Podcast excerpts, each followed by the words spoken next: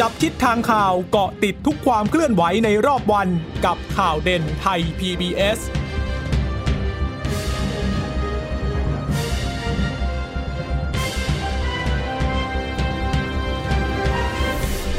วัสดีค่ะ สวัสดีค่ะต้อนรับคุณผู้ฟังสู่ข่าวเด่นไทย PBS ค่ะ เราพบกันเป็นประจำทุกวันจันทร์ถึงศุกร์บ่ายๆแบบนี้ค่ะ อัปเดตข้อมูลข่าวสารที่เกิดขึ้นในรอบวัน กับดิฉันจีราชาตาเอี่ยมรัศมีและคุณพึ่งนภาคล่องพยาบาลค่ะ ค่ะ คุณผู้ฟังสามารถรับฟังข่าวเด่นไทย PBS ได้นะคะ ผ่านทางช่องทางไทย PBS radio.com หรือว่าจะฟังผ่านทางแอปพลิเคชันไทย PBS podcast ได้ด้วยนะคะ ก็มีความเคลื่อนไหวที่เกิดขึ้นในรอบวัน มาอัปเดตให้คุณผู้ฟังนั้นได้รับทราบกันค่ะเอ่อวันนี้เรามาเริ่มต้นที่เรื่องนี้กันก่อนละกันนะคะ โรงพยาบาลสระบุรีก็ถูกเอ่อไวรัส ransomware โจมตีค่ะเข้าระบบคอมพิวเตอร์เลยนะคะ ตอนนี้ทางโรงพยาบาลก็ออกมาบอกเหมือนกันว่ายังแก้ข้อมูลยังกู้ข้อมูลไม่ได้เลยนะคะคือเพิ่งจะมีการแถลงไปเมื่อบ่ายสองที่ผ่านมานี่เองนะคะก็คือเป็นการยืนยันแหละว่าถูกไวรัสเอ่อเรียกค่าไถ่ค่ะก็คือไวรัสพวกนี้เนี่ยจริงๆเขาก็ มีการโจมตีกันมาหลายประเทศแล้วแหละหลาย คือเคยได้ยินข่าวมาบอกว่า บริษัทใหญ่ ๆ บางบริษัทเขาก็หลายบริษัทเลยแหละ ก็ยอมจ่ายไป เพราะว่าบางทีมันไม่คุ้มกัน กับการที่พยายามจะกู้ไฟล์มาเอง แล้วก็ข้อมูลที่ถูกเข้ารหัสไปอะมันเป็นเอ่อข้อมูลสำคัญนะคะ วิธีการเขาก็คือจะเข้ามาแล้วเหมือนกับว่ามาแฮ็กระบบเสร็จ แล้วเข้ามาก็ใส่รหัสอะค่ะอืมเหมือนกับว่าเราล็อกรหัสหน้าจอหรือว่าอ่า รหัสเข้าไปดูอีเมล หรือรหัสเข้าไปดูข้อมูลสำคัญอะไรอย่างเงี้ยของเราอะ แล้วทีนี้พอเข้ารหัสปุ๊บเราก็เข้าไปไม่ได้ใช่ไหมก็ต้องก็เรียกเงิน แล้วเรียกเงินมาเนี่ย ถ้าไม่จ่ายเราก็จะไม่รู้ไงว่ารหัสที่เขาเข้าไฟล์มาแล้วเข้ารหัสไฟล์ไป เป็นรหัสอะไร ดังนั้นก็เท่ากับว่าทางโรงพยาบาลก็ไม่สามารถที่จะเข้าไปดูข้อมูลมาได้นะคะเขาบอกว่าคือเบื้องต้นเนี่ยทางคุณสุรวิเศษศักดิ์นะคะผู้ผู้ตรวจราชการของสาธารณสุข ก็ให้ข้อมูล อันนี้เป็นการให้ข้อมูลก่อนหน้าที่จะมีการถแถลงข่าวนะคะก็บอกว่าคือ ผู้อำนวยการศูนย์เทคโนโลยีของสาธารณสุขก็จะมามาช่วยถแถลงด้วย แล้วเดี๋ยวก็จะรู้รายละเอียดอะไรเงี้ยเพิ่มมากขึ้นนะคะ ตอนนี้ก็คาดว่าน่าจะกำลังถแถลงอยู่ละแล้วก็เดี๋ยวข่าวค่ำก็คงจะได้รับรับทราบข้อมูลกันเพิ่มนะคะ ก็ปรากฏว่าที่ทราบมาเนี่ยคือน่าจะมีการแฮ็กมาตั้งแต่วันเสาร์ที่ผ่านมาแล้ว ทางผู้สื่อข่าวก็เลยถามไปเบื้องต้นบอกกู้ได้หรือเปล่า กู้ได้กู้ยังไม่ได้ใช่ไหม คุณหมอสุราก็เลยบอกว่า ก็พยายามกู้ไปเรื่อยๆค่ะ ก็แฮกไปก็กู้ไปกู้ไปก็แฮกไป พอเขาแฮกตรงนี้เนี่ย มันเข้าไปถึงข้อมูลที่เก็บเอาไว้ ก็เลยเอาอย่างที่บอกว่าดึงกลับมาอืมใช้ไม่ได้ ดังนั้นก็ต้องมีระบบแมนนวลไปก่อน ก็คือใช้คนเดินเอกสารแทน อย่างแต่ก่อนเนี่ยคุณหมออธิบายบอกสมมติคนไข้เอ็กซเรย์ปุ๊บผลมันจะส่งกลับมาหาคุณหมอที่ห้องตรวจเลย แต่ปรากฏว่าพอแฮกไปแล้วเนี่ยเออ ก็ฟิล์มเอ็กซเรย์ยังมีอยู่นี่ แต่คุณหมอก็ต้องเดินไปดูผลที่ห้องเอ็กซเรย์เอง มันก็เลยจะต้องใช้เวลานานกันนิดนึงนะคะ ก็คือยังยังให้บริการประชาชนได้ แต่ว่าจะล่าช้ากว่าเดิม เพราะว่าเข้าไม่ถึงข้อมูลทั้งหมดที่เรามีอยู่ เขาก็เคยมีการพูดถึงเหมือนกันบอกว่า อย่างข้อมูลประวัติการประวัติการรักษาก่อนหน้านี้เนี่ยบางทีมันก็ดึงมาไม่ได้ไงมันก็ต้องใช้ระบบแมนนวลกันหมดเงี้ยนะคะ คุณหมอสุราก็บอกว่า คือทางกระทรวงเนี่ยค่ะเขามีศูนย์เทคโนโลยีสารสนเทศอยู่แล้วด้วย แต่ว่าในภาพใหญ่เนี่ยคือแต่ละโรงพยาบาลนะเขาจะต้องมีระบบป้องกัน ก็คือเขาจะต้องสำรองข้อมูลเอาไว้ในส่วนที่ไม่ต้องเชื่อมระบบทั้งหมด เพราะว่าถ้าเกิดเชื่อมปุ๊บอย่างเงี้ยสมมุติอย่างเงี้ย ไวรัสเข้าไปมันจะไปบล็อก 1 2 3 ก็เข้าไม่ถึงข้อมูล อันเนี้ยจะเป็นปัญหา แต่ดังนั้นแต่ละหน่วยเขาก็เลยบอกว่าจะต้องพยายาม backup ข้อมูลของตัวเองไว้ คือแยกต่างหากที่มันไม่เชื่อมต่อกับพวกระบบอินเทอร์เน็ต เพื่อป้องกันการเข้าไปแฮ็กข้อมูลในระดับเนี้ยนะคะเอ่อก็เลยมีการถามต่ออีกบอกว่า แล้วอย่างเงี้ยต้องจ่ายเงินให้คนให้มาแฮ็กข้อมูลเรียกค่าไถ่ไหมคุณสุรเอ่อในแพทย์สุราคุณหมอสุราก็บอก ยังไม่จ่ายค่ะพยายามเก็บกู้อยู่ ซึ่งตอนนี้ทางโรงพยาบาลกำลังขอความร่วมมือจากหน่วยงานที่เกี่ยวข้อง ก็จะมี DES เป็นกระทรวงหลัก แล้วรู้สึกจะมีปอทด้วยที่จะต้องประสานกันไปนะคะ คือก็เลยมีคำถามเหมือนกันบอกว่า แล้วอย่างเงี้ยต้องยกเครื่องระบบเทคโนโลยีของสาธารณสุขใหม่หมดไหมค่ะ คุณหมอก็บอกแค่ว่า คือไม่ต้องยกขนาดนั้นหรอก เพราะระบบอืมเดิมมันมีอยู่แล้ว เพียงแต่ว่าทุกโรงพยาบาลเขาก็จะมีระบบให้บริการคนไข้ของเขาเอง เขาก็ดูแลระดับหนึ่ง เขาก็มีนักคอมพิวเตอร์ดูแลของเขาอยู่แล้วอะนะคะ อันนี้ก็เลยเป็นคำถามมาเหมือนกัน คือ เมื่อเช้าก็ลองไปไล่ๆดูเนี่ยเขาก็มีการ การพูดถึงเรื่องเนี้ยแล้วก็ถามบอกว่า เอ๊ะแล้วเขาแบ็กอัพข้อมูลที่ว่าเนี่ยแบ็กตั้งแต่ปีไหนปรากฏปีห้าแปดอะอื้อหือก็คือแบ็กครั้งสุดท้ายเมื่อ 5 ปีก่อนน่ะก็เท่ากับว่าตั้งแต่ปี 58 เป็นต้นมาจนถึง 63 ข้อมูลไม่ได้อยู่ในไอไอส่วนระบบอืมไม่ที่บอกว่าใช่ในระระบบบบเลยที่มันแยกออกมาต่างหากที่มันจะเป็นระบบปลอดภัยเข้าเข้าไม่ถึงจากทางแฮกเกอร์เนี่ย ก็เท่ากับว่าเนี่ยระยะนี้สมมุติใครเข้าออกโรงพยาบาลระยะเนี่ยแล้วต้องไป ดูแลสุขภาพร่างกายกันต่อเนื่องมก็ก็ไม่มีข้อมูลเนาะก็อาจจะมีแต่เป็นระบบแมนนวลอืมคือคือเท่าที่ทราบคือโรงพยาบาลเขาไม่เก็บไว้ในคอมทั้งหมดอะค่ะเขาจะมีจำได้ไหมอย่างเวลาเราไปหาคุณหมอเขาก็จะมีเวทระเบียนของเขาอะมคือก็จะเป็นแฟ้มของเราของเราอย่างเงี้ยแล้วไอ้แฟ้มพวกเนี้ยเขาจะเก็บไว้ประมาณ 10 ปี แล้วถ้าเราไม่มาหรือว่าพอครบกำหนด 10 ปีเขาก็ต้องต้องทำลายไอ้ตัวเนี้ยเพื่อว่าเปิดพื้นที่เก็บให้ใหม่ ระบบเนี้ยคือเชื่อว่าน่าจะยังมีอยู่นะคะ แต่ว่าก็ไม่แน่ใจเหมือนกันว่าเป็นยังไง เพียงแต่ว่าสิ่งที่ต้องเรียกรีบทำณขณะนี้นั่นคือต้องกู้ระบบมาให้เร็วที่สุด เพราะว่ามันจะส่งผลต่อการให้บริการประชาชนที่ไปพบคุณหมอที่โรงพยาบาลสระบุรีนะคะอืมค่ะ เรื่องนี้ค่ะตำรวจว่ายังไงบ้างค่ะรองโฆษกสำนักงานตำรวจแห่งชาติพันตำรวจเอกกิจนาพัฒนาเจริญนะคะ ก็บอกว่าในเบื้องต้นเนี่ยตำรวจ แล้วก็เจ้าหน้าที่ฝ่ายสืบสวน พร้อมกับตำรวจพิสูจน์หลักฐานก็ลงพื้นที่ไปตรวจสอบสถานที่เกิดเหตุแล้วนะคะ พร้อมกับแจ้งทางกองบังคับการปราบปรามการกระทำความผิดเกี่ยวกับอาชญากรรมทางเทคโนโลยี สืบสวนให้รวบรวมหลักฐานแล้วนะคะเส้นทางการจราจรคอมพิวเตอร์ แล้วก็ข้อมูลในการกระทำความผิดของผู้ที่ก่อเหตุ ตลอดจนสืบสวนไปจับกลุ่มผู้ก่อเหตุมาดำเนินคดีตามกฎหมายด้วย เบื้องต้นนะคะออตอนนี้ยังไม่รู้ว่าเป็นใครก็กำลัง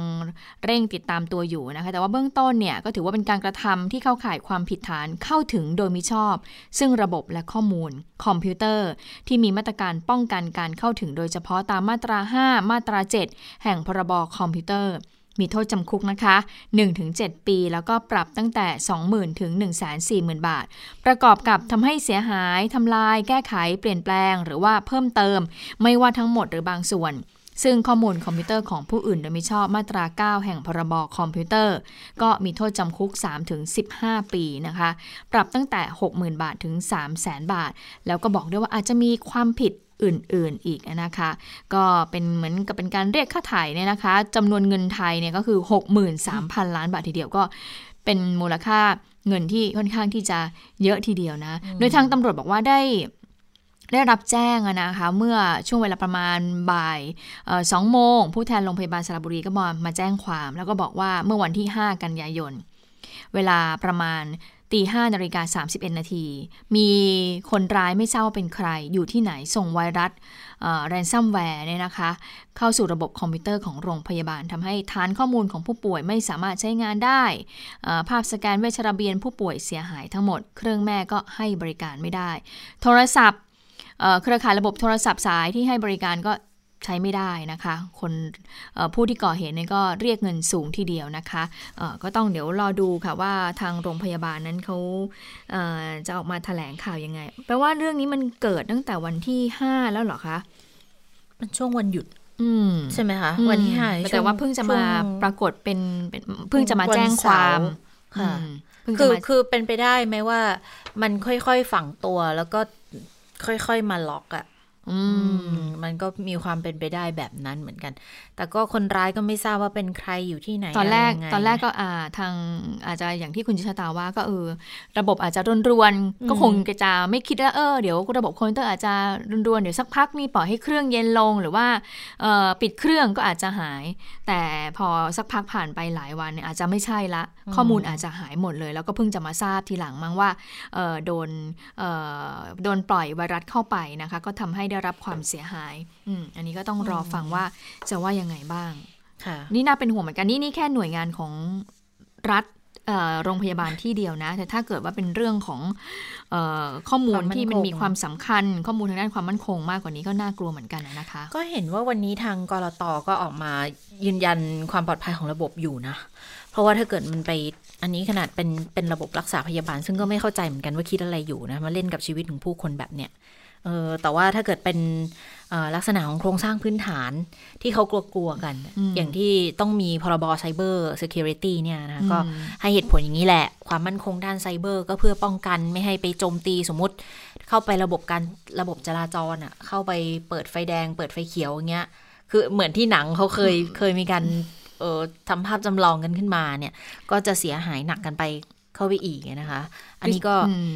คือจริงก็หลายคนก็ตั้งก็สงสัยเหมือนกันบอกว่าแล้วทำไมไปเลือกโรงพยาบาลสระบุรีดิฉันก็เลยตั้งข้อสงสัยว่าเป็นคนไทยทำเหรอ ถ้าเป็นคนไทยทำแล้วถ้าเกิดถ้าเขาทำเนี่ยไม่รู้หมือกัแล้วเป็นแค่โรงพยาบาลสระบุรีคือคือรู้อยู่แล้วว่าคุณไม่มีโอกาสได้หรอกเงินอืมค่าถ่ายขนาดเนี้ยใช่แต่โรงพยาบาลสระบุรี โรงพยาบาลของรัฐด้วยหรือเปล่าดิฉันของรัฐด้วยค่ะเออแล้วก็เป็นของรัฐเป็นด้วยไม่ใช่นะโรงพยาบาลศูนย์ด้วยนะ คือเออสระบุรีโรงพยาบาลสระบุรีก็เป็นโรงพยาบาลประจำจังหวัดที่เออไม่ใช่โรงพยาบาลขนาดใหญ่ที่มีงบประมาณเยอะๆอยู่แล้วอะนะคะ ซึ่งแล้วแล้วที่เรียกมาเนี่ย โอ้โหราวกับ เรียกค่าถ่ายเท่ากับงบกระทรวงหรือเปล่า เท่ากับงบฉุกเฉินของของเอ่อส่วนพรบกู้เงินที่จะเอามาจัดจ้างเอ่อพนักงงานข้าราชการใหม่ของกระทรวงสาธารณสุขเลยอะมสี่หมื่นกว่าอัตรานั่นน่ะโอ้โห เยอะทีเดียวนะ ก็ยังยังสงสัยเมื่อคืนเมื่อเช้ายังคุยกับคุณมณีนาฏอยู่เลย บอกว่า เนี่ย เรียกค่าไถ่มาเป็นบิตคอยสองแสนบิตคอยหกหมื่นกว่าล้าน ก็ยังสงสัยอยู่ว่า เออ ถ้าเป็นเราเนาะสมมุติ เราไปเรียกทางบำรุงราษฎร์หรือ ขออภัยอืมขออภัยที่เอ่ยชื่อะคือโรงพยาบาลโรงเอกชนเออที่เอ่อมีรับการรับนักรับรับการรักษาคนจากคนมีกระตังอะคนต่างชาติอ่าอ่าชาวต่างชาติหรือว่าคนมีกระตังอะ ที่รู้อยู่แล้วว่าเป็นโรงพยาบาลที่มีศักยภาพเพียงพอที่จะเออจ่ายได้ในระดับแล้วหแล้วนึ่งคนเนี่ยที่มารักษาส่วนใหญ่ก็ต้องเป็นบุคคลที่มีชื่อเสียงอ่าบุคคลที่มีศักยภาพใช่ อันนั้นน่ะอันนั้นจะคุ้มกว่าไหมนั่นจะนั่นน่ะสิเออก็ยังคุยกันอยู่เลยว่ามันเกิดอะไรขึ้นหรือว่ามันเป็นการลองระบบหรืออะไรก่อนหน้าที่จะไปทำการอะไรที่มันร้ายแรงไปกว่านี้หรือเปล่านะคะหรือว่าไปเจอช่องโหว่ตรงนี้พอดีอืมก็เลยสามารถที่จะทำได้ แต่มันก็คือถ้ามองในแง่ดีมันก็ดีเหมือนกันนะก็ทำให้รู้ว่าเรามีช่องโหว่ขนาดไหนอืมเออ อันนี้ก็คุณจิชราเขามองมองในในมุมบวก อย่างก็ดีฉันว่าคือตั้งข้อสังเกตว่าอันเนี่ย หนึ่งเป็นมันเป็นคนไทยหรือเปล่าอืมอาจจะลองอาจจะลองลองระบบลองมือด้วย ลองเออใช่ใช่ลองมือว่าเอ๊ะจะทำได้ถึงไหนเพราะทำได้ไหมแฮกเกออะไรเงี้ยแฮกเกอร์ส่วนใหญ่ ร้อนวิชาเออชอบลองวิชามีมีเยอะที่อืมแบบชอบลองวิชาอะไรประมาณอย่างเงี้ยนะคะ แล้วก็เออไปเล่นกับทางระบบพวกอ่านี้เนี่ยแล้วก็เป็นโรงพยาบาลแบบว่าไม่ได้อยู่ในใจกลางเมืองหลวงอะไรอย่างเงี้ยไปทำที่โรงพยาบาลนี้ก่อนลองดูซิว่าเป็นยังไงลองระบบดูเออแล้วก็เรียกเป็นบิตคอยน์ไปจำนวนมาก ๆ อย่างนี้ แต่ก็มีการมีการพูดถึงเหมือนกันนะบอกว่าคือผู้เชี่ยวชาญบางคนน่ะ เมื่อเช้าไปอ่านมาแวบๆเขาบอกว่า หรือว่าจริงๆเนี่ย มันฝังฝัง ransomware พวกเนี้ยฝังมาตั้งนานแล้ว แล้วก็ฝังตั้งแต่ตอนที่เอ่ออัตราแลกเปลี่ยนบิตคอยน์มันไม่ได้สูงขนาดนี้อืมอืมคืออาจจะในระดับที่คาดว่าศักยภาพนะขนาดนั้นน่าจะพอจ่ายได้แหละค่ะอืมแล้วก็พอผ่านไปประมาณนึงแล้ว ก็ถึงจะออกมาแผงลิตรนะขนาดนี้หรือเปล่า แต่ว่ามันเป็นช่วงที่เงินบิตคอยอัตราแลกเปลี่ยนบิตคอยมันสูงมากขนาดนี้แล้วอะ่ะอืมก็ดูสิว่าอื้อหือ ถ้าเกิดเป็นหมื่นล้านขนาดเนี้ยคงต้องเป็นระดับรัฐบาลเท่านั้นแหละถึงจะมีปัญญาจ่ายให้ได้นะคะ แต่ก็ก็ไม่รู้เหมือนกันว่า หลังจากเนี้ยจะยังไงต่อนะคะ ค่ะบิ๊กป้อมว่ายังไงบ้างนะคะพลเอกประวิตยวงษ์สุวรรณนะคะเอ่อผู้สื่อข่าวก็ไปถามถึงเรื่องนี้อย่างงานเรื่องนี้เหมือนกันนะคะบิ๊กป้อมก็บอกว่าตอนนี้ยังไม่ได้รับรายงานนะก็คงให้หน่วยงานเนี่ยไปตรวจสอบดู เรื่องเช่นนี้ปัจจุบันเนี่ยต่างประเทศก็เยอะนะคะ อย่างเช่นเรื่องของพนันออนไลน์ก็มาจากต่างประเทศนะคะทีนี้ผู้สื่อข่าวก็เลยถามว่า ต้องมีการวางระบบให้รัดกุมมากขึ้นกว่าเดิมหรือเปล่า เพราะว่าอาจจะเกิดขึ้นกับโรงพยาบาลขนาดใหญ่กว่านี้พลเอกประวิตยก็บอกว่าเขากำลังทำอยู่เอ่อจะไปทำยังคนเดียวได้ยังไง ให้เจ้าหน้าที่เขาคิดอยู่นะคะ ทีนี้ผู้สื่อข่าวก็เป็นห่วงเนื่องจากว่าเอ่อมันเป็นเงินภัยความมั่นคงรูปแบบใหม่หรือไม่พลเอกประวิตยก็บอกว่าก็ก็ทำอย่างไรได้อืมอืมก็จะทำก็จะทำอะไรได้ล่ะเออถ้ามันเป็นอย่างนี้ที่มาจริง ๆ นะ แต่ว่าก็ก็ต้องไป ไปดูเรื่องของความมั่นคงทางไซเบอร์นะคะว่าว่าเอ่อบ้านเราหน่วยงานรัฐเนี่ยหน่วยงานด้านความมั่นคงเนี่ยเขามีระบบการป้องกันยังไงนะคะอันนี้เรื่องนี้ DS ก็ต้องเข้ามาเกี่ยวด้วยเนาะเข้ามาอยู่แล้วค่ะอืมคือต้องต้องแจ้งประสานโดยตรงอันดับแรกเลยก็คือทาง DES เลยอะที่จะต้องเข้ามาช่วยดูในเรื่องนี้ แล้วก็ปอทใช่ไหมที่เขาจะต้องเข้ามาตรวจสอบในเรื่องนี้ด้วย คืออย่างน้อยก็ยังมีกฎหมาย ความมั่นคงด้านไซเบอร์ เพื่อที่จะรองรับอยู่อยู่ ขั้นหนึ่งแล้วแหละเพียงแต่ว่าไอการจัดทำระบบเนี่ย บางทีถ้ารอภาครัฐอย่างเดียวมันคงไม่ทันการนะคะ เพราะเราก็รู้อยู่ว่าระบบราชการเนี่ย มันมันไม่ทันกับ ความไวของบรรดาแฮกเกอร์ที่พร้อมจ้องจะลงมือกันอยู่ตลอดเวลานะคะ แต่ว่าอันนี้ก็แสดงให้เห็นถึงภัยคุกคามในรูปแบบใหม่ที่เด่นชัดมากๆเลยนะ หลังจากที่ก่อนหน้านี้เราอาจจะพูดเหมือนกับมันเป็นเรื่องไกลตัว ยังไม่ต้องไปตื่นตระหนกขนาดนี้ก็ได้ประเทศเราไม่ได้ตกเป็นเป้าหรอกวันนี้ก็ทำให้เห็นแล้วว่า ก็ไม่มีใครที่อาจจะรอดพ้นจากเรื่องนี้ไปได้นะคะ ค่ะ มาดูเรื่องของการเมืองบ้าง ค่ะ วันนี้วันนี้จริง ๆ ก็ น่าสนใจทีเดียวเพราะว่ามันเป็นการอภิปรายแบบไม่ลงมติด้วยนะคะ คือตอนที่ขอเปิดอภิปรายเนี่ยนายยะว่าจะช่วยกันแสดงความเห็นเพื่อบรรเทาเบาบาง ความตึงเครียดทางการเมืองอันเกิดจากการชุมนุมบนท้องถนนที่นักเรียนนักศึกษาประชาชนเนี่ยเรียกร้องให้ฟังเสียงของพวกเขานะคะแต่ว่าดูเหมือนไปไปมาๆตอนนี้ในการอภิปรายมันมันออกจะเป็นแนวแบบ อภิปรายไม่ไว้วางใจซะมากกว่านะ เพราะว่าดูในแง่ของการแก้ปัญหาเศรษฐกิจอันเนื่องมาจากโควิด ด้วย แล้วก็สิ่งที่น่าจะเป็นไฮไลท์เด็ดที่แทรกเข้ามานั่นก็คือกรณีการลาออกของอรัฐมนตรีว่าการกระทรวงการคลังคนใหม่และนับรับตำแหน่งได้แค่ เท่าไหร่เองนะสองสัปดาห์กว่าๆใช่ไหมคะประมาณยี่สิบวันไปยี่สิบวัน แล้วก็ลาออกไปเนี่ยตรงนี้ก็เลยกลายเป็นคำถามถึงภาวะผู้นำของนายกรัฐมนตรีเหมือนกัน มันก็เลยไล่ไปจนถึงเรื่องที่มีเสียงเรียกร้องระหว่างที่มีการอภิปรายเนี่ยของหลายต่อหลายคนเลยขอให้ลาออก ก็มีอยู่คนนึงแหละพูดตั้งแต่เมื่อวานนี้ละขอให้ลาออก แต่ว่าตัวของคนที่พูดเนี่ยเขาก็บอกว่าเดี๋ยวขอทิ้งทวนกันขอทิ้งทวนอภิปรายวันเนี้ย รอบสุดท้าย แล้วพรุ่งนี้จะลาออกจากการเป็นสสด้วย นั่นก็คือคุณวันมูฮัมหมัดนอมัทานั่นเองนะคะ ค่ะ ซึ่งวันนี้คุณวันมูฮัมหมัดนอมัทาสสบัญชีรายชื่อพักประชาชาติก็ได้มีการขึ้นอภิปรายก็เป็นครั้งสุดท้ายนะคะ ก่อนที่ท่านจะลาออกจากตำแหน่งสสโดยคุณวันมูก็บอกว่ารัฐบาลเนี่ยบริหารงานมา 5-6 ปีละล้มเหลวทางด้านเศรษฐกิจ อ้างว่า เพราะสถานการณ์โควิด -19 เศรษฐกิจตกต่ำทั่วโลกก็ทำให้ผู้ประกอบการต้องปิดกิจการ เจ้าของรถตู้ก็ประกาศยกรถให้ เพราะว่าไม่มีเงินส่งนะคะ โดยเฉพาะร้านข้าวแกงริมทางที่คาดว่าเนี่ยปิดกิจการไป 70%ยังไม่นับคนตกงาน คนว่างงานอีกจำนวนมากนะความล้มเหลวนี้เนี่ยจึงไม่ได้เกิดจากโควิด -19 หรือเศรษฐกิจตกต่ำแต่ว่าเกิดจากผู้นำที่ชื่อพลเอกประยุจันโอชา เพราะว่าอยู่บริหารมาตลอด 6 ปี กู้ทุกปีเลย บริหารงานง่าย ๆ ก็คือตั้งงบรายจ่ายไว้สูง แต่รายรับต่ำจึงต้องกู้ รวมแล้วเนี่ยก็ 3.4 ล้านล้านบาทนะคะ แล้วก็รวมกับที่กู้มาแก้ไขโควิด -19 อีก 1.9 ล้านล้านบาท แทนที่ชาวบ้านจะได้รับเงินชื่นชมแต่กลับ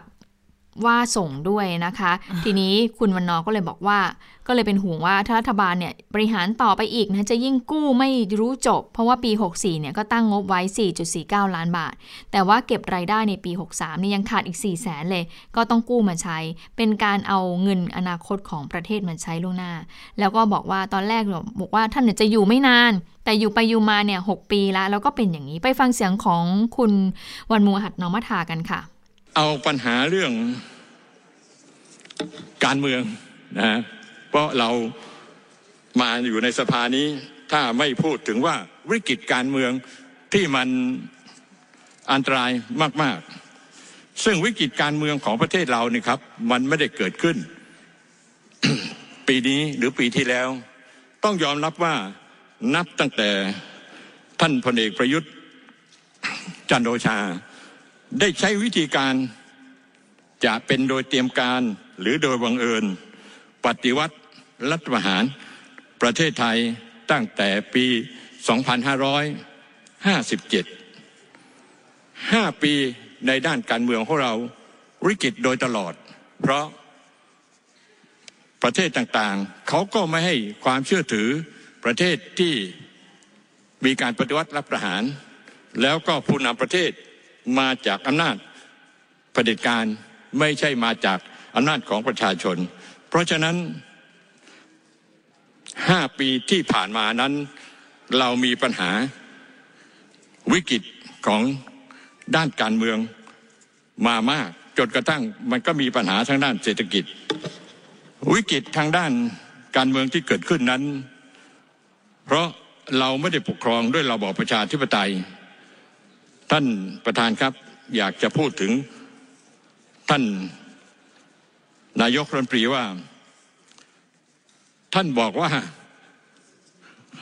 ให้สัญญาว่าอยู่ไม่นาน แต่การอยู่ไม่นานของท่าน ด้วยการใช้อำนาจประเด็จการ ใช้อำนาจตามรัฐธรรมนูญชั่วคราว ใช้มาตรา 44 บริหารประเทศนั้น ก่อความเสียหายในด้านประชาธิปไตย ในด้านการบริหารจัดการมากมายนะครับใช้อำนาจมาตรา 44 สั่งยุบรวมองค์กรปกครองส่วนท้องถิ่น สมาชิกสภาเขตในกรทม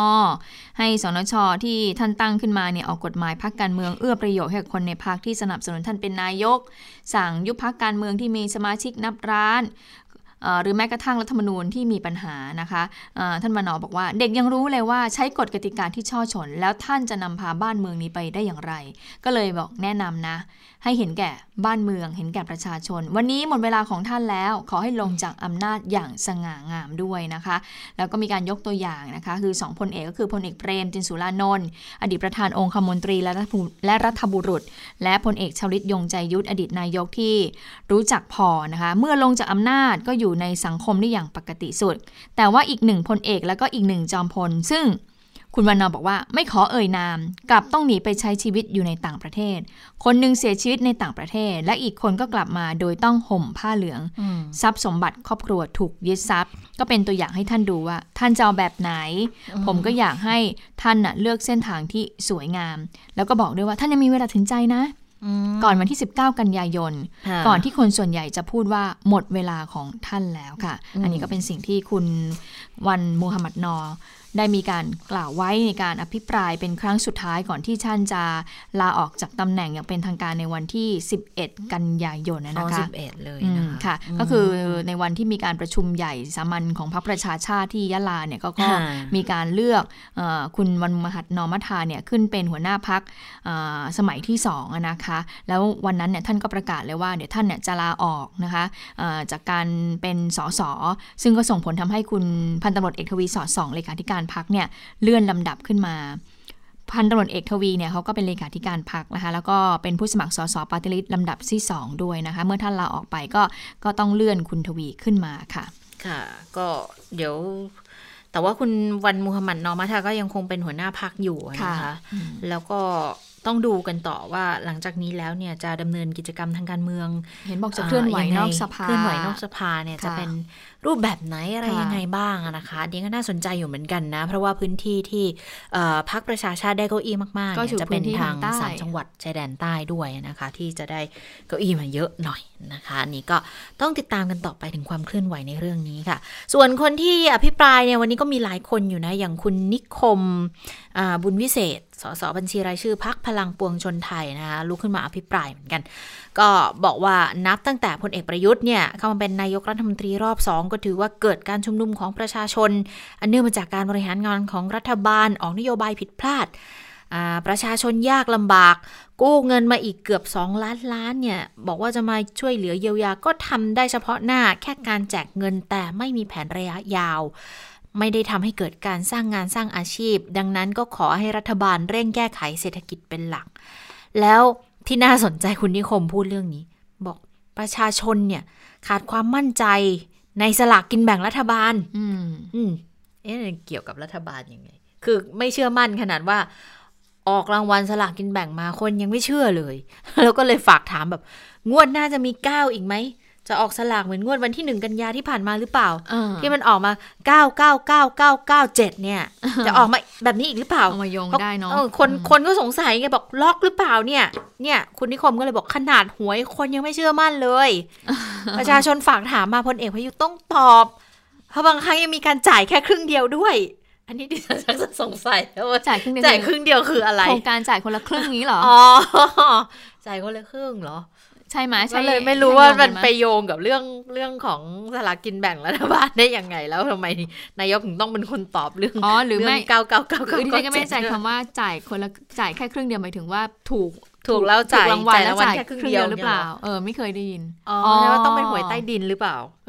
แต่ก็น่าสนใจเออว่าว่าแล้วนายกจะต้องไปรับผิดชอบเออหวยใต้ดินด้วยไหมอืมเออ คือถ้ารับผิดชอบก็คือต้องปราบปรามนะ ไม่ค่ะไม่ใช่ไปทำให้เขาจ่ายให้เต็มราคา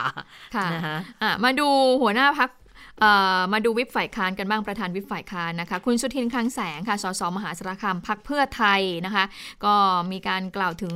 เรื่องของการพิปรายทั่วไปโดยที่ไม่ลงมติในวันนี้นะคะ แล้วก็มีการพูดถึง 13 พักการเมืองด้วยนะคะ ที่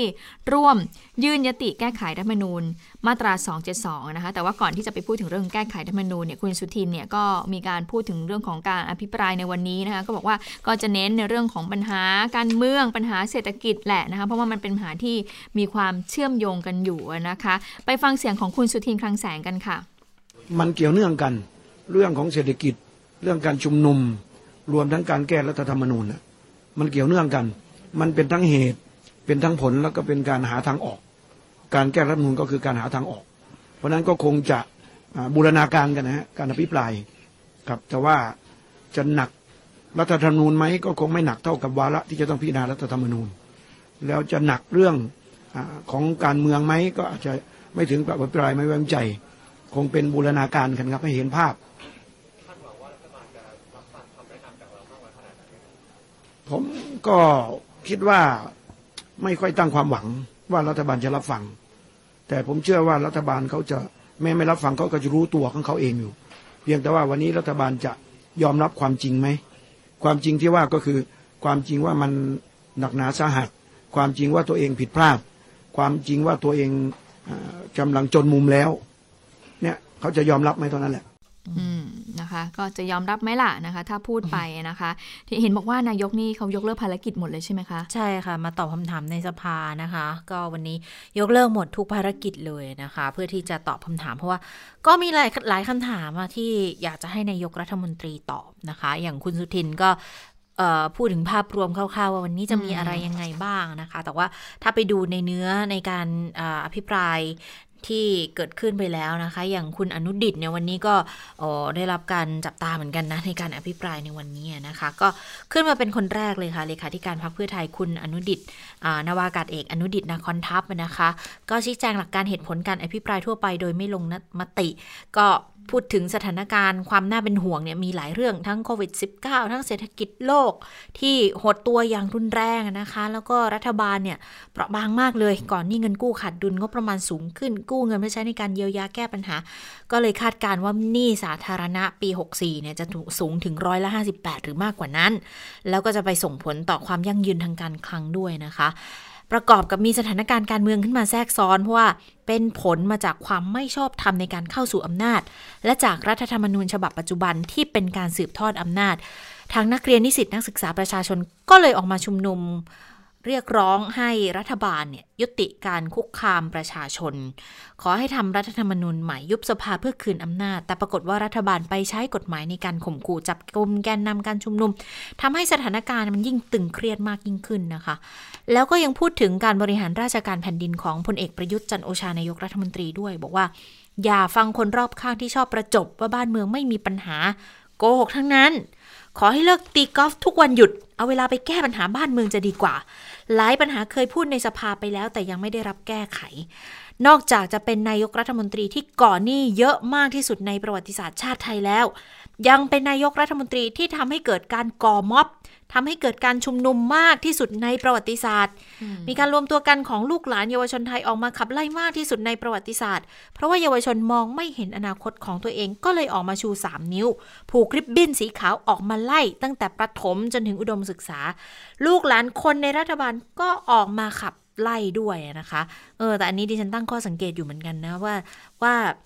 เป็นไปตามข้อเท็จจริงไหมนะคะ ว่าเป็นเป็นนายกที่ทำให้เกิดม็อบมากที่สุดในประวัติศาสตร์เนี่ย อันนี้ต้องต้องดูตามข้อเท็จจริงอยู่เหมือนกันนะ แต่ว่าถ้าพูดถึงเป็นลีลาเป็นสไตล์ในการอภิปรายเนี่ยเอออันนี้ก็ถือว่าเป็นเป็นลีลาที่น่าสนใจทีเดียวนะคะ ก็คุณอนุดิตเนี่ยยังพูดถึงเรื่องของการบริหารที่บอกว่า ต้องเน้นเป้าหมายนำขบวนการค่ะ แต่ปรากฏว่าตอนนี้เน้นแต่กระบวนการไม่มีเป้าหมาย คือยุทธศาสตร์ชาติ 20 ปี ที่นายกรัฐมนตรีกำหนด ให้คนในประเทศต้องทำตาม ต้องกำหนดเป้าหมาย ต้องคำนึงถึงบริบทของประเทศ ทีนี้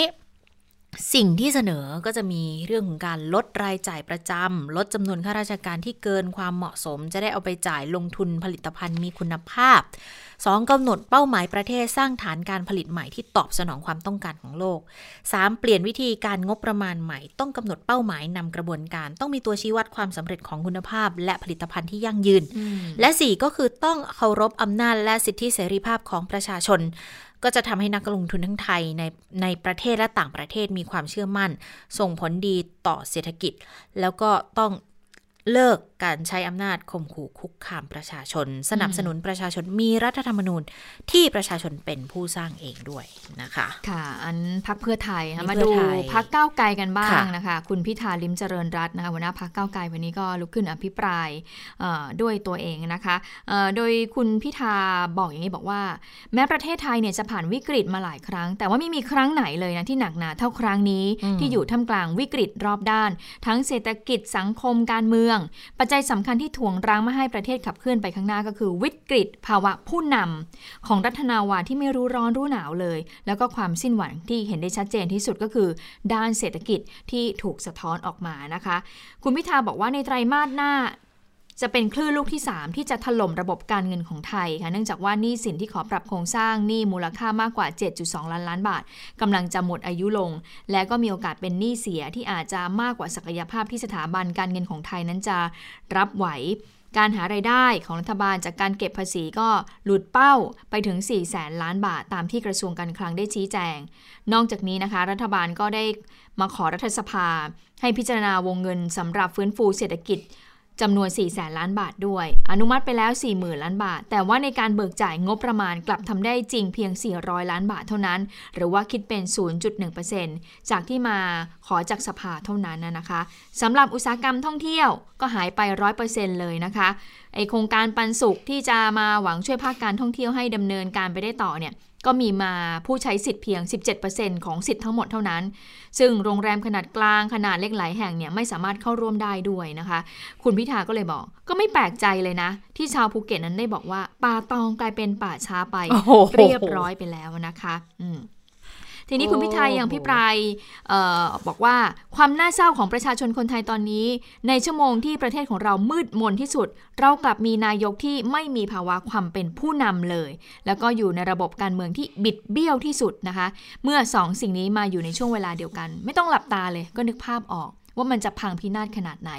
ถ้าพลเอกประยุทธ์เนี่ยเป็นนายกสมัยแรกเนี่ย คุณพิธาบอกว่าก็คงจะวิจารณ์ท่านอีกอย่าง ก็คือ ก็คือว่าท่านมารับตำแหน่งสมัยแรกใช่ไหมก็อาจจะค่ะบอกว่าโอ้ท่านเข้ามาไม่ทันไรเนี่ยก็ต้องโดนพิษโควิด -19 ไปเต็มๆเลยนะ อันนี้เนี่ยเราเข้าใจกันได้ แต่ว่าท่านเนี่ยยึดอำนาจแล้วก็บริหารประเทศเนี่ยมานาน 5 ปีเต็มแล้ว เป็นนายกที่ได้รับอภิสิทธิ์ในการบริหารประเทศมากกว่าผู้นำคนไหนอีกนะคะค่ะเอ่อดังนั้นเนี่ยหปีเต็มแล้วที่ไม่มีฝ่ายค้าน ไม่มีแรงต้าน ไม่มีการตรวจสอบ แล้วก็เป็น 5 ปีที่ท่านเนี่ยได้รับงบประมาณไปเกือบ 20 ล้านล้านบาทเลย ซึ่งเป็นงบประมาณสูงที่สุดกว่านายกคนไหนในประวัติศาสตร์ชาติไทยที่เคยได้รับ แต่ทำไมคะ ผลงานที่กลับได้กลับมาก็คืออะไร เศรษฐกิจที่รังบวยของเอเชียอันนี้ก็เลยพูดถึงภาวะผู้นำของนายกรัฐมนตรีเต็มๆเลยนะคะะแล้วก็บอกว่าคนไทยเนี่ยอาจจะได้นายกที่แย่ที่สุดเท่าที่เคยมีมา ถึงวันนี้ชัดเจนแล้วว่าความวุ่นวาย ความสิ้นหวัง ความล้าหลังในประเทศไทย ทุกวันนี้ใจกลางความล้มเหลวอยู่ที่ ชื่อพลเอกประยุทธ์จันทร์โอชาค่ะ ค่ะ แต่ว่าพูดถึงที่คุณวิทาพูดเนี่ยอืมมันก็เป็นเหตุผลหนึ่งที่ทำให้คนรู้สึกแบบไม่ค่อยจะพออกพอใจกับการบริหารเหมือนกันนะ อย่างที่บอกเลยว่า เออถ้าเกิดเพึ่งก้าวขึ้นมาบริหารประเทศแล้วมาเจอโควิดเนี่ยอาจจะได้รับความเห็นอกเห็นใจว่า โหมาถึงก็เจองานหนักเลย แล้วก็มาแก้ปัญหาจากรัฐบาลก่อน แต่พอดีรัฐบาลก่อน ก็ท่านก็เป็นผู้นำด้วยนะคะ ก็เลยไม่ได้รับความเห็นอกเห็นใจเท่าที่ควรนักอะนะก็อืมกลายเป็นวันที่เป็นเป็นก็ก็เลยกลายเป็นปัญหาสะสมอืมด้วยนะคะค่ะอืมนะคะเอ่อเสียงของคุณพิธาวันนี้เราไม่ได้เอามานะคะอ๋ออมนะคะค่ะอะต่อไปค่ะยยังคงอยู่ที่เรื่องของสภาอยู่ไหมคะ ยังก็ยังมีที่บิ๊กตู่ขึ้นมาแก้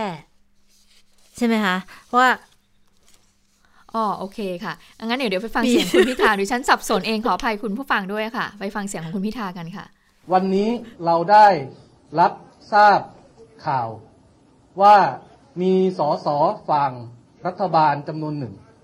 ได้เอ่อมีการประสานงานไปทางเจ้าหน้าที่เพื่อขอ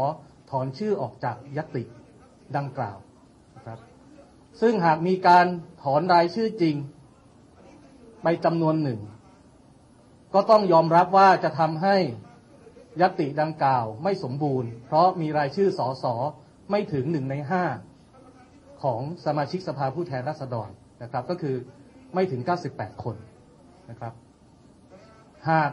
เราไม่สามารถหารายชื่อสอสอมาเพิ่มได้ ก็คงต้องยอมรับว่าเป็นที่น่าเสียใจเป็นอย่างยิ่ง ว่ายติดังกล่าวนะครับ จะไม่สามารถยื่นได้ พักเก้าไกล เราพยายามรวบรวมรายชื่อ ภายใต้ข้อจำกัดอย่างดีที่สุดแล้วนะครับ แล้วก็ได้รายชื่ออย่างที่เห็นเมื่อวานคือ 99 ท่านนะครับ หากมีการถอนชื่ออีก และไม่สามารถหารายชื่อเพิ่มได้ ก็คงต้องตกไป อย่างไรก็ดีนะครับ เป็นที่น่ายินดีที่เมื่อวานพักเพื่อไทย ได้มีมติ และก็แถลงออกมาว่าพักเพื่อไทย เห็นว่าจะเสนอยัตติแก้ไขเพิ่มเติมรัฐธรรมนูญในประเด็น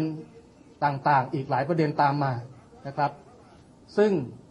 ในจำนวนนั้นก็เป็นเรื่องของการปิดสวิตสวในแนวทางเดียวกันกับที่พักก้าวไกลสนับสนุนอยู่แล้ว ค่ะต้องขออภัยคุณผู้ฟัง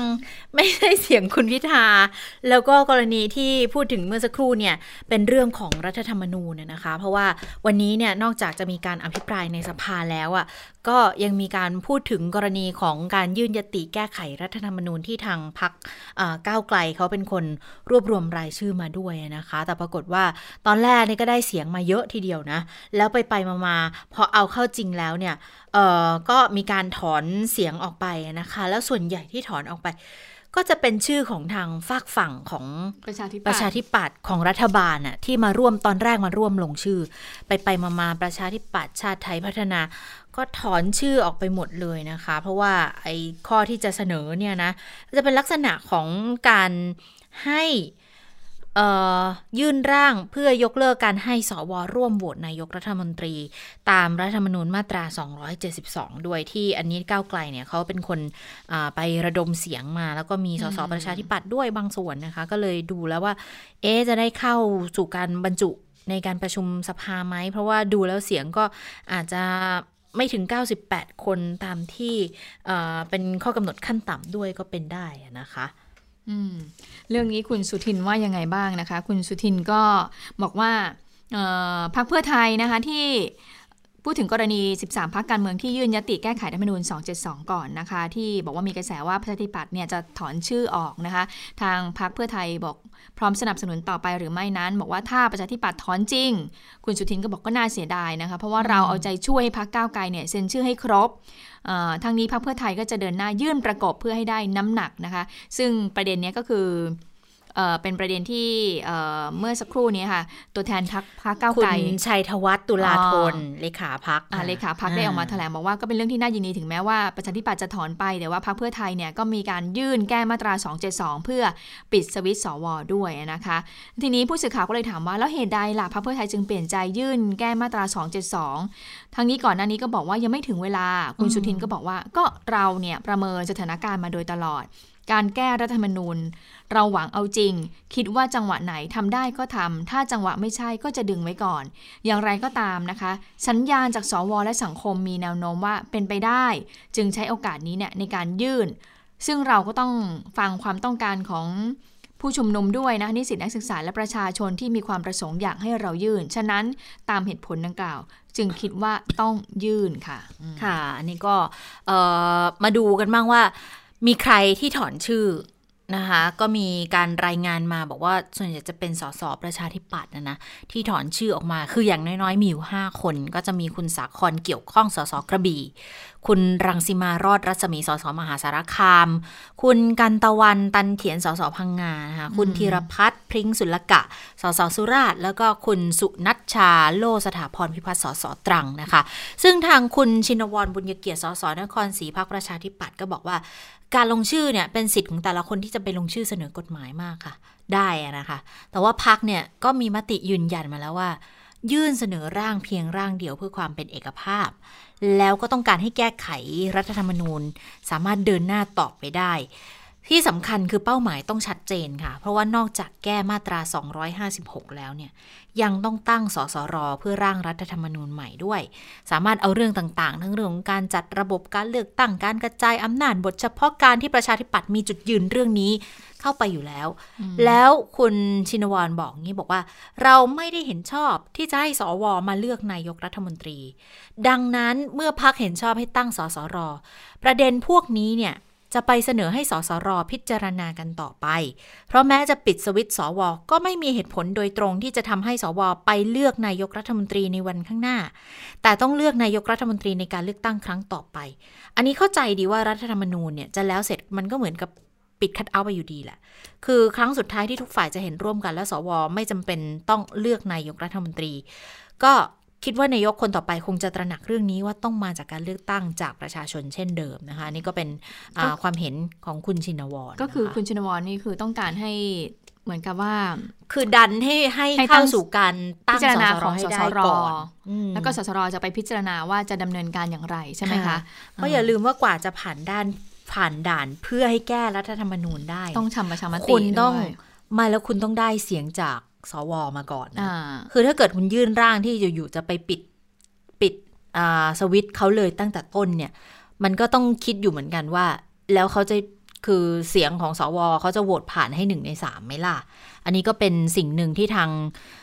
เพื่อไทยเองก็เคยพูดในเรื่องนี้มาก่อนอยู่แล้วด้วยอ๋อเหมือนกับว่าถ้าตั้งธงไปปิดสวิตช์ใช่เขาก่อนแล้วเขาแล้วทางสวแล้วเขาจะนี่มายกเขมืออให้แก้สองห้าหกอืมเพื่อนำไปสู่การเปิดทางในการแก้รัฐธรรมนูญ ในการตั้งสสรด้วยไหมอันนี้ก็เป็นสิ่งที่มีการพูดถึงกันมาโดยตลอดนะคะค่ะเมื่อสักครู่นี้คือประชาธิปัตย์ใช่ไหมค่ะแล้วมีอีกพักหนึ่งนะคะ ที่ไปร่วมลงชื่อแล้วก็ถอนก็คือพักชาติไทยพัฒนานะคะค่ะคือคุณจุลพันธ์โนนศรีชัยนะคะ ก็เอ่อเรื่องนี้คุณวราวุฒิศิลปะอาชารัฐมนตรีว่าการกระทรวงทรัพยากรธรรมชาติก็พูดถึงเรื่องนี้บอกว่าที่เอ่อสมาชิกพักเนี่ยไปร่วมลงชื่อในยติของพรรคก้าวไกลว่าขณะนี้คุณจุลพันธ์ได้ถอนรายชื่อออกจากยติดังกล่าวแล้วอืมยืนยันนะว่าตนเนี่ยไม่ได้เป็นคนสั่ง แต่เขาค่ะทำด้วยความสมัครใจ เพราะชาติไทยพัฒนาทำงานเป็นทีม โดยในคุณจุลพันธ์เนี่ยลงชื่อไปเพราะว่าเห็นแก่เพื่อน เห็นแก่พักพวก แต่เมื่อได้ทำความเข้าใจแล้วว่า เราเป็นพักร่วมรัฐบาล และเอกลักษณ์ของพักชาติไทยพัฒนานั้น เราต้องอยู่กันเป็นทีม เราทำงานกันเป็นทีม เวลาใครทำเรื่องดีๆ ให้เกิดขึ้น ก็ถือว่าเป็นเครดิตของพัก เวลาใครทำเรื่องที่เป็นปัญหาก็จะเป็นปัญหาของพักเช่นกัน ดังนั้นเมื่อทำความเข้าใจแล้ว เจ้าตัวจึงได้ถอนชื่อแล้วนะคะ แล้วก็ขอขอบคุณในความมีสปิริตของคุณจุลพันธ์ด้วย ทั้งนี้ก็ยืนยันว่าพักชาติไทยพัฒนานั้น มีจุดยืนเช่นเดียวกับร่างของรัฐบาลค่ะ ก็ค่อนข้างชัดเจนนะคะสำหรับพักชาติไทยพัฒนานะคะ ค่ะ ก็คงไม่ใช่แค่ชาติไทยพัฒนากับประชาธิปัตย์เท่านั้น เพราะว่ามีอีกประมาณสองคนอ่าที่ไปลงชื่อเขาด้วย แล้วก็ถอนชื่อออกมาแล้วด้วย อย่างพลตรีทรงกรดทิพรัตน์นะคะสสบัญชีรายชื่อหัวหน้าพักพลังชาติไทย แล้วก็คุณสุรทินพิจารณ์สสประชาธิปไตยใหม่ด้วยนะคะอันนี้ก็ที่มีการถอนชื่อออกมา ซึ่งทางโฆษกของพรรคพลังประชารัฐก็ออกมาเปิดเผยเพิ่มเติมด้วย นะคะ ค่ะ ส่วนทางโฆษกพักพลังประชารัฐคุณพัชรินว่ายังไงบ้างหลังจากที่มีสสของพักร่วมเนี่ย ไปร่วมลงยติกับพักก้าวไกลนะคะ คุณพัชรินชำสิริพงศ์สสกทมก็บอกว่าในฐานะพักแกนนำรัฐบาลก็มองว่าเรื่องดังกล่าวเนี่ยไม่กระทบต่อเสถียรภาพของรัฐบาลนะ แต่ว่าโดยธรรมเนียมปฏิบัติเนี่ยรวมถึงหลักการในการทำงานร่วมกันของพักร่วม และมารยาททางการเมืองแล้วเนี่ยพักร่วมทุกพักต้องยึดมติของวิปรัฐบาลเป็นหลัก ซึ่งได้มีการพูดคุยกับแกนนำพักร่วมรัฐบาลทุกพักแล้วนะคะแล้วคุณพัชรินยังบอกได้ว่ายติร่างแก้ไขรัฐมนูญที่สสของพักร่วมเนี่ยได้ลงชื่อ กับพักก้าวไกลเนี่ย99 รายชื่อนั้น ได้มีคนถอนชื่อไปแล้วนะคะ ก็มีการย้ำนะคะ ก็คือมีคุณจุลพันธ์นนทศรีชัยสสพักชาติไทยพัฒนานะคะ ก็มีพลตรีทรงกฎทิพรัตน์ แล้วก็มีคุณสุรทินพิจารณ์สสพักประชาธิปไตยใหม่ค่ะส่วนคนอื่นๆนะคะ คุณพัชรินไม่ได้พูดถึงก็น่าจะเป็นพักประชาธิปัตย์ค่ะ อืมมาดูโควิดกันบ้างนะคะ ก่อนที่จะไปดูสถานการณ์ในต่างประเทศ วันนี้มีรายผู้รายงาน พบผู้ป่วยรายใหม่เพิ่มอีกหนึ่งคน แต่ว่าเป็นคนที่เดินทางมาจากต่างประเทศค่ะ เป็นผู้ชายอายุ 38 ปี เป็นคนญี่ปุ่นด้วย เดินทางเข้ามาในไทย แล้วก็พักที่ Alternative State Quarantine ในกรุงเทพนะคะ ก็ยอดผู้ป่วยสะสมตอนนี้อยู่ที่ 3,447 คนละ รักษาหายเพิ่มอีก 2 คนค่ะ รักษาหายป่วยสะสม 3,286 คน เท่ากับว่าอัตราการหายป่วยเนี่ย สูงทีเดียวนะ 95.33%นะคะ แล้วก็ยังคงรักษาตัวในโรงพยาบาลอีก 103 คน เสียชีวิตคงเดิม 58 คนค่ะ แต่ว่าทั่วโลกก็ไม่ได้มีแนวโน้มที่จะลดลงเลยก็ป่วยใหม่เพิ่มอีก 247,000 กว่ารายนะคะ สะสมตอนนี้ 27 ล้าน7แสนกว่าเข้าไปละ เสียชีวิตเพิ่มอีก 4,900 เกือบ4เกือบ 5,000 อยู่เหมือนกันนะ แล้วก็ยอดเสียชีวิตสะสมทั่วโลก เกือบเกือบล้านละ 9,1,833 คน อันดับผู้ป่วยสะสมสูงสุด สหรัฐอเมริกา อินเดียแซงบราซิลแล้วนะคะ แล้วก็บราซิลเป็นอันดับที่ 3 ไทยอยู่ที่ 122 นะคะ ก็คงที่อยู่หลายวันแล้วเหมือนกัน ไปดูเมียนมาหน่อยไหมเมียนมาตอนนี้นะคะวันนี้ผู้ติดเชื้อก็เพิ่มขึ้นวันเดียวนะ วันนี้เยอะที่สุดทำสถิติใหม่วันก่อนหน้านี้ยัง 166 วันนี้ 191 เลยนะคะทำให้ตอนนี้ตัวเลขผู้ติดเชื้อสะสมเนี่ยอยู่ที่ 1,709 คนแล้วนะคะเรื่องนี้เนี่ย วันนี้ทางที่ปรึกษารัฐมนตรีช่วยสาธารณสุขเนี่ยก็ออกมาพูดถึงเหมือนกันนะคะ ก็บอกว่าจะต้องมีการยกระดับจากเดิมที่มีการเฝ้าระวังในการนำเชื้อเข้ามาประเทศนะคะ รวมถึงมีการสนับสนุนเวชภัณฑ์อุปกรณ์ต่างๆ ที่เกี่ยวข้องในการป้องกันดูแลรักษาผู้ติดเชื้อ ไปยังโรงพยาบาลบริเวณชายแดนให้เรียบร้อยนะคะ ก็คาดว่าน่าจะถึงภายในวันที่ 9 กันยายนนี้แล้วนะคะ ซึ่งเท่าที่ฉันได้มีการพูดคุยกับคุณหมอ สาธารณสุขที่ดูแลในพื้นที่โรงพยาบาลชายแดนก็บอกว่าตอนนี้เนี่ยถ้าถ้าถามเรื่องของอุปกรณ์ยาเวชภัณฑ์ต่างๆ ก็ก็มีประมาณ 2-3 เดือนนะ แต่ก็กังวลเหมือนกัน เพราะว่าถ้าเกิดว่าผู้ติดเชื้อของพม่าเนี่ยลักลอบเข้ามามากขึ้นมากขึ้น หรือว่ามีคนลักลอบเข้ามาติดเชื้อไม่ติดเชื้อหรือเปล่าเราไม่รู้แหละ แต่ว่าเมื่อเข้ามาแล้วเนี่ยเราก็ต้องตรวจตรวจหาเชื้อก่อนแล้วถ้าเกิดทะลักเข้ามามาก ๆ น้ำยาที่เรามีเนี่ยมันก็ มันที่เตรียมไว้2อสาเดือนมันก็จะหมดเร็วแน่นอนนะคะจากที่จะใช้ 3 เดือนอาจจะเหลือเดือนครึ่งได้นะคะ อันนี้ก็เลยเป็นสิ่งที่กังวลก็เลยตอนนี้ก็เลยมีการเตรียมแผนกันเหมือนกันในเรื่องของการเบิกอุปกรณ์ยาเวชภัณฑ์ต่างๆ ก็บอกว่าอย่างที่จังหวัดตากเนี่ยถ้าเกิดว่าขาดแคลนเนี่ยเขาก็จะไปขอในพื้นที่ตรวจสุขภาพที่ 2 ไม่ว่าจะเป็นอุตรดิตถ์พิษณุโลกเนี่ยก็ไปขออุปกรณ์จากทางจังหวัดอื่นๆ นั้นเข้ามาสมทบในพื้นที่ค่ะ ค่ะ อันนี้ก็เป็นความพร้อมที่จะต้องเตรียมรับมือนะคะ แล้วก็สถานการณ์ที่เมียนมาเราก็คงต้องติดตามใกล้ชิดจริง เพราะว่าพรมแดนเนี่ยติดอยู่กันค่อนข้างจะยาวทีเดียวนะ อย่างที่เราเคยพูดกันเมื่อสัปดาห์ที่แล้วว่า ติดกันเกือบจะครึ่งวงกลมแล้วนะ ถ้าถ้าคิดว่าประเทศไทยสมมุติแผนที่เป็นวงกลมเนี่ย ก็มีด้านที่ติดกับเมียนมาเกือบจะครึ่งวงกลมทีเดียวนะคะ เอาล่ะได้เวลาของต่างประเทศแล้ววันนี้ไม่โยนแบบปุบปับแล้วนะ คุณสวรักษ์สวัสดีค่ะ สวัสดีค่ะ คุณผู้ฟังสวัสดีทั้งสองท่านค่ะค่ะ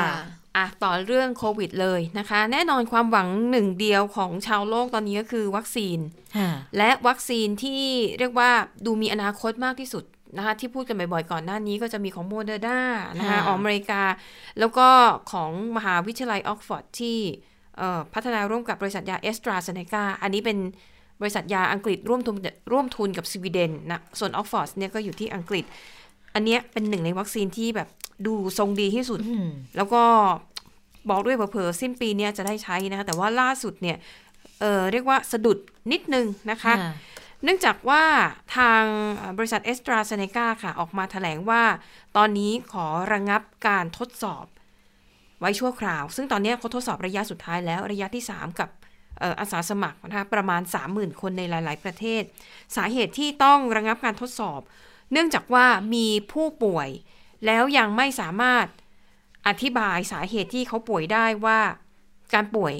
เกี่ยวข้องกับ วัคซีนที่อยู่ระหว่างการทดสอบหรือเปล่า หรือเป็นการป่วยตามปกตินะคะ แต่ทางบริษัทก็บอกว่า อันนี้ถือว่าเป็นขั้นตอนตามมาตรฐาน คือไม่ต้องตกใจแล้วจะบอกว่านี่เป็นการระงับการทดสอบครั้งที่ 2 แล้วนะคะ เพียงแต่ว่าครั้งแรกเนี่ยไม่ได้เป็นข่าวเขาบอกว่ามันเกิดขึ้นได้มันเป็นเรื่องปกติมาก เพราะว่าเวลาที่เขาทดสอบวัคซีนโควิด -19 โดยเฉพาะตัวนี้เนี่ยเขาจะเลือกสอบเออเลือกทดสอบกับอาสาสมัครอายุ 18 ปีขึ้นไป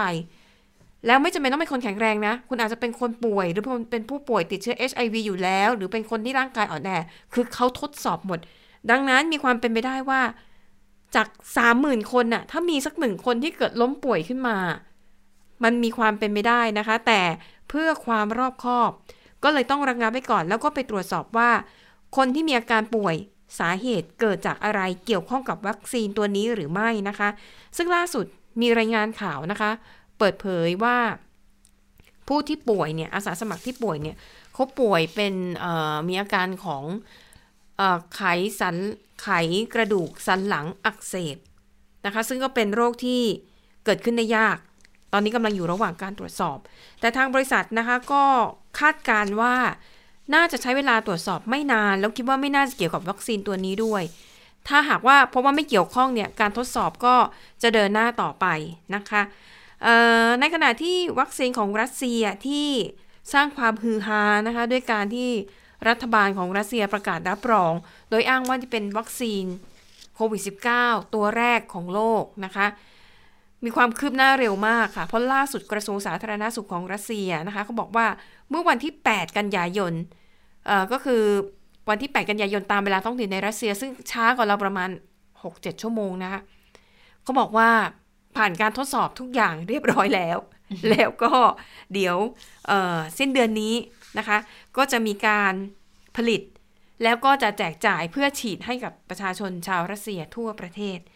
คาดว่าตุลาคมนี้ชาวรัสเซียจะได้ฉีดวัคซีนโควิด -19 ดิฉันก็ยังสงสัยว่าไปทดลองกันตอนไหน ไปเข้าสู่การกระบวนการทดลองในมนุษย์กันตอนไหนคะ ใช่แล้วทดลองกี่คน เพราะอย่างของเอสตราเนกาเอสตราเซเนกาเนี่ยบอกแล้วกี่หมื่นคนสามหมื่นคน แล้วรัสเซียกี่คน ซึ่งข้อมูลอันเนี้ย คือรัสเซียนี่ที่จะเอามาฉีดนี่คือเป็นหนึ่งในการทดลองไปหรือเปล่าทดลองพร้อมใช้ไปด้วยหรือเปล่า อ๋อ ทดลองไปด้วยใช้ไปด้วยอย่างนี้เหรออ่านะคะอันนั้นก็เป็นความก้าวหน้าของรัสเซียที่เพิ่งเพิ่งรายงานข่าวมาสดๆร้อนๆนี่เอง อ่าไปดูต่อที่อังกฤษค่ะ อังกฤษก็มีการเพิ่มความเข้มงวดนะคะในมาตรการควบคุมการระบาดค่ะล่าสุดอังกฤษประกาศว่าห้ามประชาชนรวมกลุ่มกันเกิน 6 คนนะคะแล้วก็มีผลบังคับใช้ตั้งแต่สัปดาห์หน้าเป็นต้นไป เพื่อหวังที่จะสกัดการแพร่ระบาดของโควิด -19 เพราะว่าในอังกฤษก็ยังคงมีตัวเลขผู้ติดเชื้อรายใหม่เนี่ยเพิ่มขึ้นอย่างต่อเนื่องนะคะ แล้วก็เรียกว่าคำสั่งปรับ ห้ามรวมกลุ่มกันเกิน 6 คนเนี่ย คือเขาไม่รวมตามโรงเรียนสถานที่ทำงาน แล้วก็ถ้ามีการจัดกิจกรรมที่ปลอดจากโควิด -19 เนี่ย อันนั้นยกเว้นนะ ใช้ได้นะคะ สามารถรวมตัวกันได้ ดังนั้นผู้ที่ฝ่าฝืนคำเตือนของตำรวจนะคะ ก็อาจจะถูกปรับเป็นเงินตั้งแต่ 4,100 บาท ไปจนถึงสูงสุด 130,000 บาทเลยนะคะ ก็ตัวเลขค่อนข้างสูงทีเดียว ส่วนวัคซีนโควิด -19 นะคะ ของทั่วโลกตอนนี้ตามข้อมูลจากองค์การอนามัยโลก ที่อยู่ในเฟสสามคือระยะสุดท้ายเนี่ย มีทั้งหมด 9 ตัวด้วยกันนะคะอะอย่างที่บอกเอสตราเซเนกาเนี่ยหนึ่งนะคะ ของจีนเนี่ย จีนมีทั้ง 3 ตัวเลยนะนะคะ จีนเนี่ยคือเขาก็ไปร่วมทุนกับหลาย ๆ บริษัทแล้วก็หลายประเทศด้วยอของรัสเซียก็ถูกนับรวมไปด้วยนะคะ แล้วก็มีของบริษัทจอห์นสันแอนด์จอห์นสันจากสหรัฐอเมริกา นะคะ แล้วก็มีอ่าไบโอเอ็นเทคแล้วก็ไฟเซอร์ของสหรัฐอเมริกา ก็เดี๋ยวในช่วงข่าวค่ำวันนี้เนี่ยเดี๋ยวดิฉันก็จะสรุปมาให้ดูกันอีกทีนะคะ ว่าความคืบหน้าของการพัฒนาโควิด -19 ทั่วโลกตอนนี้ไปถึงไหนแล้วบ้างนะคะอ่าส่วนอีกข่าวหนึ่งก็โด่งดังไม่แพ้กันนะคะ นั่นก็คือข่าวที่กองทัพของเมียนมาถูกกล่าวหามานานหลายปีแล้วว่าใช้กำลังเนี่ยฆ่าล้างเผ่าพันธุ์ ชาวมุสลิมโรฮิงญาในรัฐยักไข่ ซึ่งแน่นอนนะคะตลอดเวลาที่ผ่านมา รัฐบาลเมียนมากองทัพเมียนมาปฏิเสธมาโดยตลอด แต่ปรากฏว่าล่าสุดค่ะ ไปมีไปพบนะคะว่ามีทหารชาวเมียนมาสองนายเนี่ยออกมาสารภาพว่ากองทัพเมียนมานั้นมีคำสั่งให้สังหารทรมาน ชาวโรฮิงญาจริง ๆ นี่ถือว่าเป็นหลักฐานชิ้นแรก ที่มาจากคนวงในของกองทัพ แล้วก็เป็นอาหารที่ก็คือมีส่วนร่วมในการฆ่าล้างเผ่าพันธุ์ด้วยแหละนะคะ ก็โดยอ้างว่าเป็นทหารชั้นผู้น้อย เจ้านายสั่งมายังไงก็ต้องทำตามนะคะอ่าอันนี้ก็เป็นรายงานของสื่อกลุ่มหนึ่งนะคะ แต่ทีนี้องค์กรด้านสิทธิมนุษยชนเนี่ยเขาก็รับลูกต่อนะคะ เป็นชื่อองค์กร Fortify Rights นำคลิปนี้มาเผยแพร่แล้วก็แปลนะคะ แล้วก็วิเคราะห์ว่าคำให้การของทหารเมียนมาทั้งสองนายเนี่ยมีความน่าเชื่อถือแค่ไหน องค์กรสิทธิมนุษยชนแห่งนี้ก็บอกว่าน่าเชื่อถือนะคะ แล้วก็ให้ข้อมูลที่รายละเอียดชัดเจน ยกตัวอย่างเช่น อดีตพลทหารคนหนึ่งนะคะเขาบอกว่า นายเนี่ยสั่งบอกว่าให้ยิงชาวโรฮิงญาทุกคนที่เห็นและได้ยินเสียง ไม่ว่าคนนั้นจะเป็นเด็กหรือผู้ใหญ่ ในปฏิบัติการสังหารที่เริ่มขึ้นตั้งแต่เดือนสิงหาคมปี 2560 แล้วก็ยังระบุว่าเคยเอาศพของชาวโรฮิงญา ทั้งเด็กผู้หญิงผู้ชายรวม 30 คนเนี่ย เอาไปฝังในหลุมศพขนาดใหญ่ แล้วก็ยอมรับว่าข่มขืนหญิงชาว โรฮิงญาด้วยนะคะ คือทางองค์กรด้านสิทธิมนุษยชนเนี่ย ก่อนหน้านี้เขาไปสอบปากคำเรียกว่าไปสอบขอข้อมูลจากชาวโรฮิงญาที่อพยพไปในบังกลาเทศเขาก็จะมีข้อมูลอยู่มากสมพอสมควร แล้วเขาบอกว่าเมื่อเอามาเปรียบเทียบกับคำให้การของทหารเมียนมาทั้งสองนายเนี่ยเขาพบว่ามันมีความสอดคล้องกัน ดังนั้นก็เชื่อว่าน่าจะเป็นเรื่องจริงนะคะ ซึ่งตอนนี้นะคะเออเรียกว่าศาลขององค์การสหประชาชาติเนี่ย เขารับเรื่องนี้เข้าไปพิจารณาแล้วนะคะจากการยื่นฟ้องของรัฐบาลแกมเบีย ที่ยื่นฟ้องในฐานะตัวแทนขององค์กรมุสลิมเขาก็เลยหวังกันว่าคลิปวิดีโอของนายทหารชาวเมียนมาทั้งสองนายที่ออกมารับสารภาพเนี่ยน่าจะเป็นหลักฐานชิ้นสำคัญที่มัดว่ารัฐบาลเมียนมานั้น เเรียกว่าค่าล้างเผ่าพันธุ์จริง ๆ นะคะอะอันนี้ก็คือความคืบหน้าจากต่างประเทศค่ะ ค่ะ ทั้งหมดก็คือข่าวเด่นไทย PBS วันนี้นะคะ เราทั้ง 3 คนลาไปก่อน สวัสดีค่ะ สวัสดีค่ะ สวัสดีค่ะ